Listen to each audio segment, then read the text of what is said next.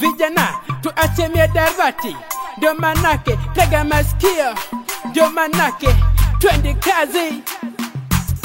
Vijana tuache miadarati nasema tuache miadarati vijana Takwimu za hivi punde kuhusu matumizi ya dawa za kulevya eneo la pwani ya Kenya zinaonyesha kuwa kati ya watumizi kumi, wanne wanapatikana katika jiji la kitalii la Mombasa. Na msikilizaji, jiunge nami katika awamu yetu ya kwanza kwenye podcast yetu ya Jukwaa la Vijana.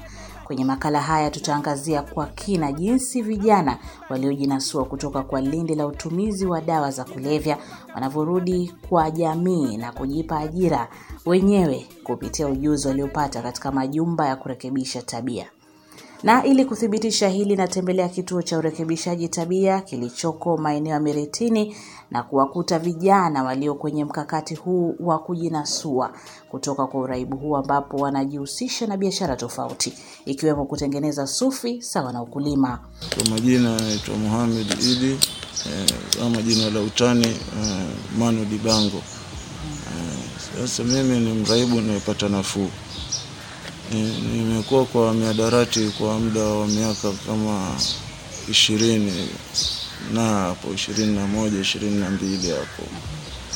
Eh, kufikia hiyo miaka ni nimepata nilikuja kupata usaidizi kutoka kwa Richard Center Trust wa kujinasua kutoka kwenye miadarati, na mpaka sasa ninaendelea kufuatilia programu zangu za kukaa bila kutumia. Hicho kimenisaidia sana mpaka sasa hii kuna masomo walinipatia ya kuhusiana na jinsi unaweza kujikinga na, na uraibu wa miadarati na jinsi unaweza kukaa bila kutumia na pia kuna masomo walinifundisha ya entrepreneurship na masomo mengi tunaendelea tunaendelea polepole tukifundishwa fundishwa jinsi ambayo tutaendelea kujinasua. Na- Eh, na mpaka sasa ni katika masomo yenyewe niliyofundishwa nimetilia mkazo ama nitilia manani masomo ya biashara.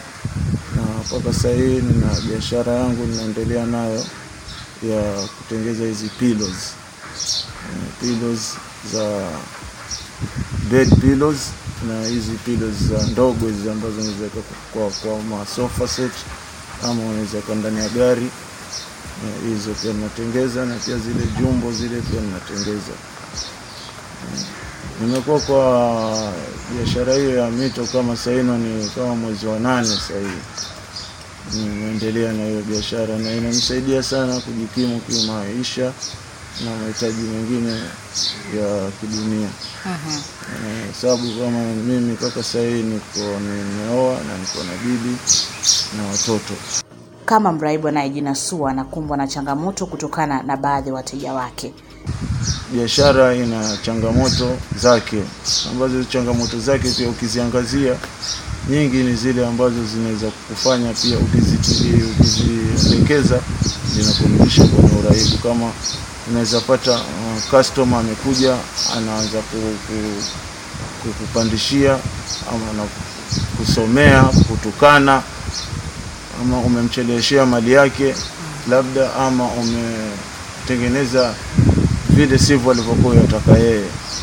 Sasa kuna maneno yanatoka hapo ambayo saa ingine yanaweza kuchoma mpaka ukajishtukia umeenda kwenye uraibu, lakini hivyo ni vitu ambavyo tunapigana navyo kila siku day by day.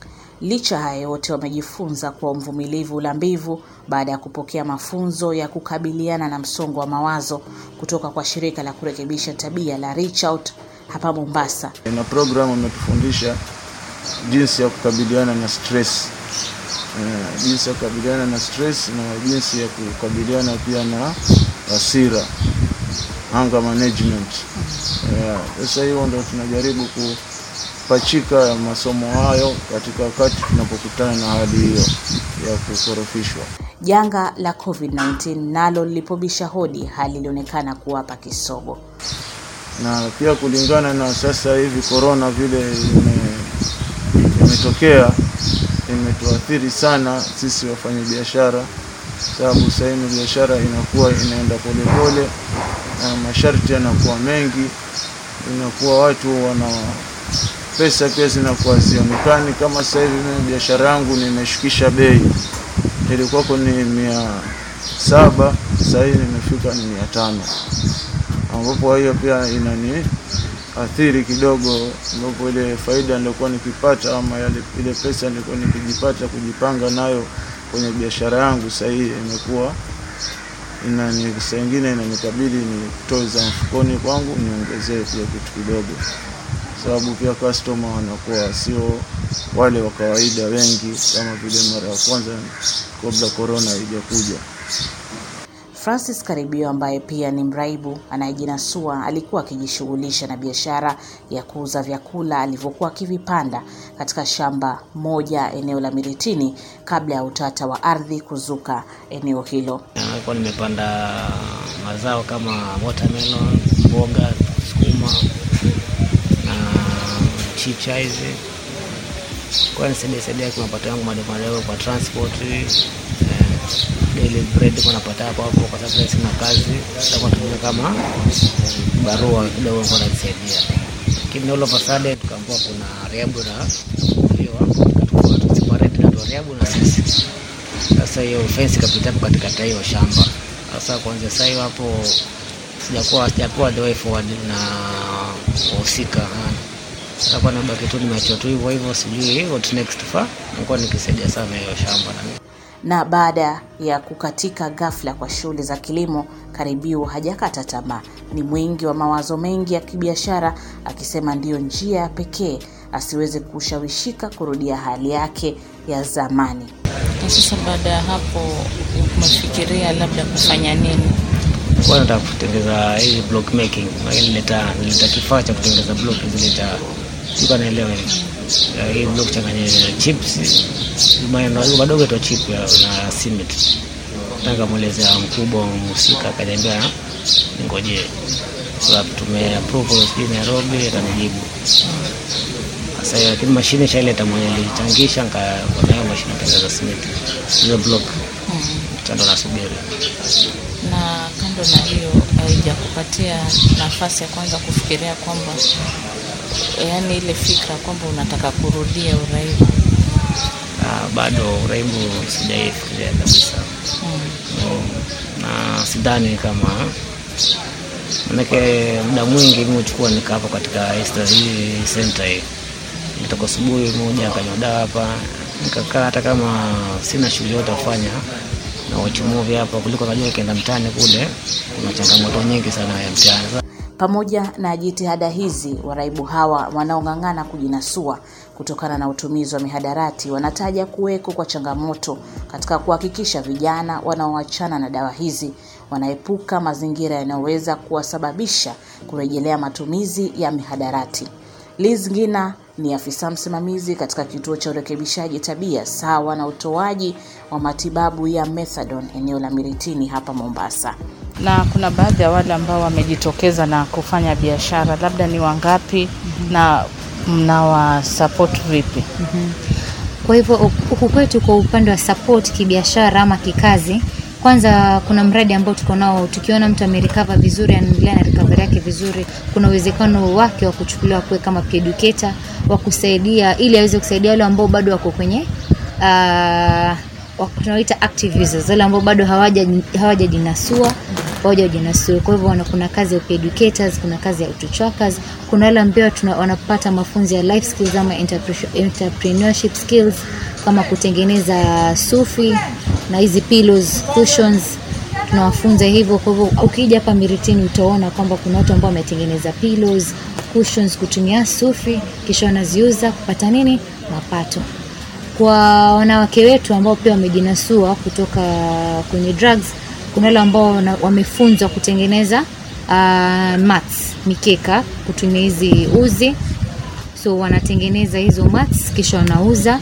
Pia kuna hizi za decoration interior decoration za kwa nyumba kama chupa ambayo imedekoretiwa vizuri na maua imezungushwa uzi vizuri. Pia wanatumia wanatengeneza hizo chupa kisha wanauza ili waweze kupata nini? Mapato Pili Saria ni afisa wa nyanjani katika shirika la urekebishaji tabia la Reach Out ananieleza changamoto sugu katika jamii na wito wake. na hususan ndugu zetu ambao wametumia madawa kulevya, basi ni watu ambao wamekuwa affected zaidi, kwa sababu one, nazungumza zile sehemu ambazo wanatumia madawa kulevya ambazo ni sehemu ambazo wanaishi kwa pamoja sana. Kwetu sisi imekuwa ni challenge kubwa sana, especially kuweza kuhamasisha kwanza kuhusu hili janga lenyewe, la pili ni vipi wanaweza kujikinga ili wasiweze kuambukizika na hii ilikuwa ni kazi kubwa sana, kwa sababu wao wenyewe maisha yao ni watu ambao wanaishi kwa pamoja kila mara, na ukiangalia mambo ya kafi ni watu ambao wanatembea usiku, so ilitupatia fursa nyingi sana kwamba ilibidi pia tuweze kusensitize the law enforcement kuhakikisha kwamba wanajaribu kuelewa kwamba hawa ni ndugu ambao hawana makao. Pia masuala ya ration ilikuwa ni ngumu sana. As shirika tulikuwa tukipeana hii nutrition support ya, ya lunch, lakini katika muda wa COVID ilibidi pia tu tukatishe kwa sababu tulikuwa hatutaki watu wengi waje kwa ofisi yetu, so wengi sana walikuwa wanapata shida especially kupata nutrition support. Ikumbukwe kuwa vijana wanaojiingiza katika matumizi ya dawa za kulevya hupoteza mwelekeo wa maisha yao, na hata pale wanapoacha matumizi ya dawa hizo huwa ni vigumu kurejea katika maisha yao ya kawaida, jambo ambalo huwafanya baadhi yao kukosa uvumilivu na kuanza kutumia tena dawa hizo. Ni lazima vijana hawa wasaidiwe kwa namna yote ile, kwa sababu kushindwa kufanya hivyo ni wazi kuwa taifa litakuwa linajitengenezea bomu kubwa ambalo matokeo yake naweza kusababisha kupotea kwa nguvu kazi kubwa ya taifa na kuandaa magenge ya wahuni katika mitaa mbalimbali ya miji yetu. Na msikilizaji, jiunge nami tena kwenye awamu ya pili ya podcast hii ambapo nitakuwa nikizungumzia zaidi msukumo unaopelekea utumizi wa dawa za kulevya na athari zake katika jamii. Kumbuka pia unaweza wasiliana nasi na kusikiliza podcast hii kupitia mitandao yetu ya kijamii ambayo ni at Pwani FM, Facebook, Twitter na Instagram. Mimi ni Ruth Masita. nasema tuache miadarati. Unapata vijana wameketiketi tu wanavuta miadarati, hawajali, wanapoteza wakati, hawana habari. Ukivuta miadarati inaribu akili, inaribu mpaka mwili, wametuli tuli tuli, wamebaki jobless, kushoto na kulia, maze wanalia, hakuna kazi, wapate kazi, waishi vizuri, waishi maisha mazuri, mambo iwe poa, yani iwe safi.